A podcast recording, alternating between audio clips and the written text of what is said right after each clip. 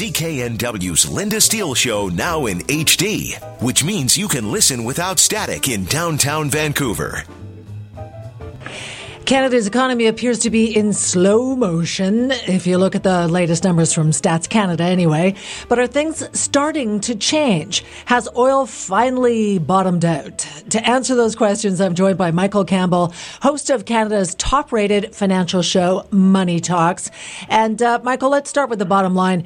Doesn't really look like any surprises on these latest growth numbers, but is that about to change, do you think? Well, it's interesting. I mean, you go through all the analytical community and everybody's got a big yawn for them. I mean, as you mentioned right off the top, we've been in a slow growth kind of motion here for quite a while. The same kind of reasons, that we've lost 100,000 jobs in oil. And I think what people are starting to understand is that it ripples throughout the economy. Obviously, retail sales kind of as people pull back, confidence drops. Commercial real estate has a problem in Alberta. You know, they've gone from surplus to deficit, presto, and, you know, within 12 months. Here's a couple of things about that, though. One is, if you go down far enough, it's not tough to beat the numbers coming back. Right. For example, if I'm always reminding people what they're hearing when they hear these sort of percentage changes. And that is, for example, hey, if we used to build 10 houses every year, now we build one. Well, as soon as it recovers to build two, we announce that's a 50% or 100% gain. Right. Yeah. So we're really coming off a low level of capital investment. So at some point that is going to change there. So I think that's a key here. We've got such low capital investment. We've had the layoffs, that kind of stuff. So, yeah, I don't think it's going to be tough to beat those numbers. Yeah, it's been pretty gloomy for a long time now. So what is the actual key to turning things around? Well, the first thing that jumps at me is our attitude. Mm-hmm. We still have a monstrous chunk of people, and some of them are running governments, who don't seem to get the importance of economic growth. I mean, you name why. I mean, if I'm a charity, I get more money donated to me in good times than bad times. Obviously, if you're talking about government revenues and government services as your concern, it doesn't matter where it is. But we are incredibly complacent. I'm always saying this because I'm standing back and I'm watching, governments raise taxes. Well, that isn't how you foster economic growth. I think what the Alberta government's done is a disaster there. It's much weaker than they're anticipating in that economy, and you don't raise taxes to encourage people to come and invest in your province, and that creates the economic growth. So, that's what scares me with this. I mean, when you look at the oil prices, for example, we reached kind of my bottom target, which was 34. I have to look right now, but we are starting to see some bullish news. So maybe we get a tradable bounce here. It's about time. I mean, we should get back into the 40s. I don't see any kind of robust big change here. By the way, the loonie should bounce too. It's way overdue. Right. But I think the key still, when you look at the oil market, et cetera, is what about the U.S. dollar strength also? These are measured in U.S. dollars, so if the U.S. dollars continue, say, over a period of time to get stronger, then it's going to be tough for those prices to budge. Yeah, this has not been a fun time in Alberta for sure, and we are seeing the Premier there starting to maybe go, well, we're going to slow down on some of these things we said we were going to do, so they're really feeling the pinch there.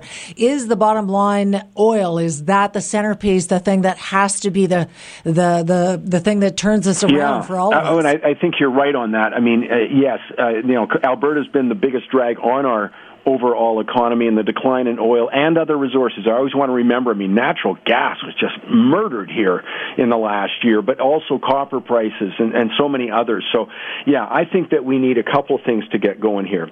One is that we do need some of that recovery. If we do, we'll see it in better stats coming forward. The other thing, though, is we've got to keep in mind, we still need the U.S. to buy our exports. 75% of our exports go to the U.S., so, we need their economy to keep kind of picking up steam. And the other one still that we talked about a lot this year, because it is important to us, is we need the Chinese economy to sort of bottom and then resume back towards some of those older growth numbers. I don't think we're getting back to that 8% or 9% kind of stuff, but we need it to get, certainly stronger than it is today. So, we're not actually the master of our recovery here. There's things that we can do better than other things, policies that we can put in place that do attract capital, but we do need the recovery in these three areas.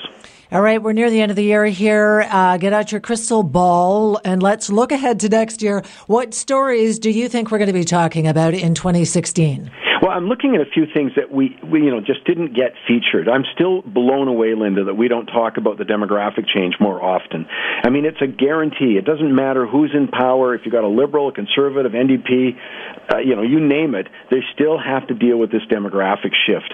And where you deal with it is on the real pressure on healthcare prices, right. And we're gaining momentum on real pressure on pensions. I mean, that's just the way it is. We had the finance ministers meeting this past week on Canada Pension as an example. Mm-hmm. I'm not sure if they're going to come up with the right stuff at all, but at least, we should be talking more about that. Emerging market debt's going to come to the forefront again. You've got lots of countries that cannot make their payments because they've borrowed in U.S. dollar terms, U.S. dollars up. Their economies are weak. Countries like Brazil and Venezuela. Russia's got a big problem. It's all throughout the emerging markets. And then finally, it's a story that over the last month has gained momentum, and that's, as the interest rates were at record lows, people started to search around for better return on capital, and they got into stuff with a little riskier. I mean, the lower grade bonds. Well, they're taking a hit right now, and as people lose confidence in them. And I had one money manager say that it wasn't even the return of your capital or what you got on your capital. It's did you even have access to the capital? Yeah. I think there's a mess coming in that so-called junk bond market. All right. We will see how accurate you are a year from now. Oh, I'm totally confident. I'm sure. Thanks very much, Linda, Michael Campbell. Have a Merry Christmas. You too. When we come back, our Christmas week edition of Hacks and Flacks, the top national and BC political stories of 2015.